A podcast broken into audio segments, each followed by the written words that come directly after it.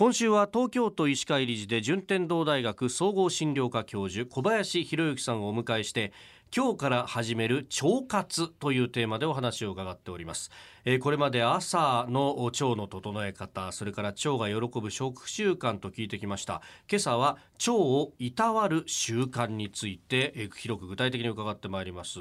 これ腸ってのは、はい、そもそも論として強い臓器なんですか？弱い臓器なんですか？いやかなり繊細ですね。繊細なんです繊細ですね。ですからあのよくあの皆さん海外旅行に行くと、はい、皆さん便秘になって帰ってくるとか。あ,、えー、あれなんか水飲まないからってイメージがあったんですけどいや違いますね。あれはどちらかというと、はい、あの緊張して交感神経が上がってしまうんで、えー、まあ、それで副交感神経が下がって腸を動かす神経が下がるもんですから、はい、だから便秘になってるんです。ああ腸の動きがやっぱり悪くなるそういうことですね。はあ。先生あの緊張するとお腹痛くなるよはい。あれも同じメカニズム全く同じメカニズムですね。あのそうすると交感神経がバーンと上がって一回止まると、はい、で今度はその反動で今度は急に動き出すっていうですね、はい、そういうことが起きるんでキュッとお腹が痛くなったりあの下痢になったりですね、はい、することがあるんですね。なるほどね、はい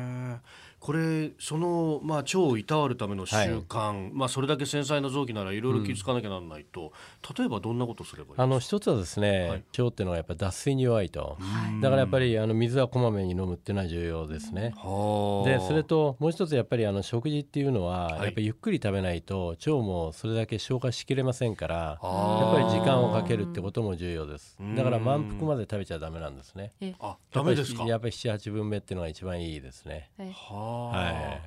大盛りにするでしょ。もう大盛り大好きで、えー、俺も。大盛りでって言って大体こうお腹パンパンにこう満腹状態になってですね満足感を得ているんですけれども。ああそれはもう最悪ですね、えー、最悪。最悪。でそれからやっぱりあの寝る前の3時間前までには夕食を終わらせておくっていうのが重要です。3時間前ですか、はい、そうでないと睡眠はまずダメだと思いますね。あそうですか、はい、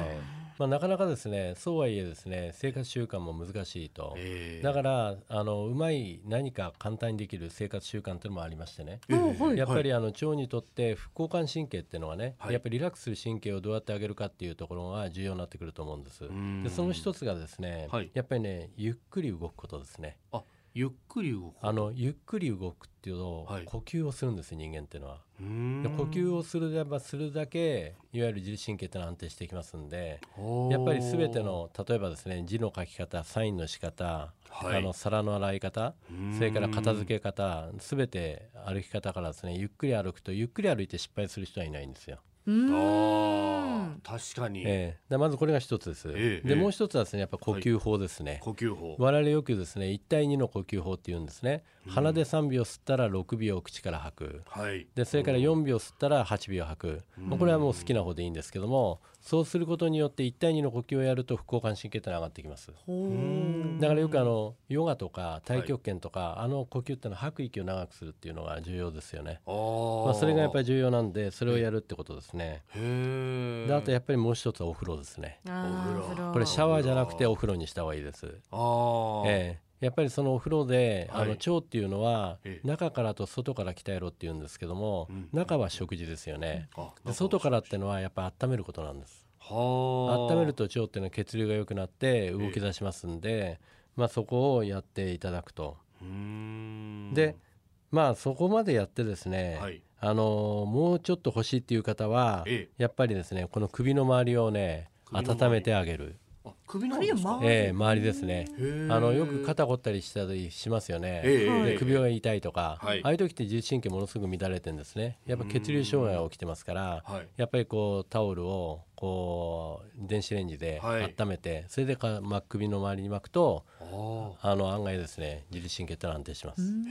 はいえー、小林先生推奨の腸活、えー、もっと詳しく知りたいよという方はですね先生がお書きになった本医師が教える1分腸活こちらぜひお読みください。自由国民社から出ております。順天堂大学総合診療科教授小林博之さんでした。先生明日もよろしくお願いします。よろしくお願いします。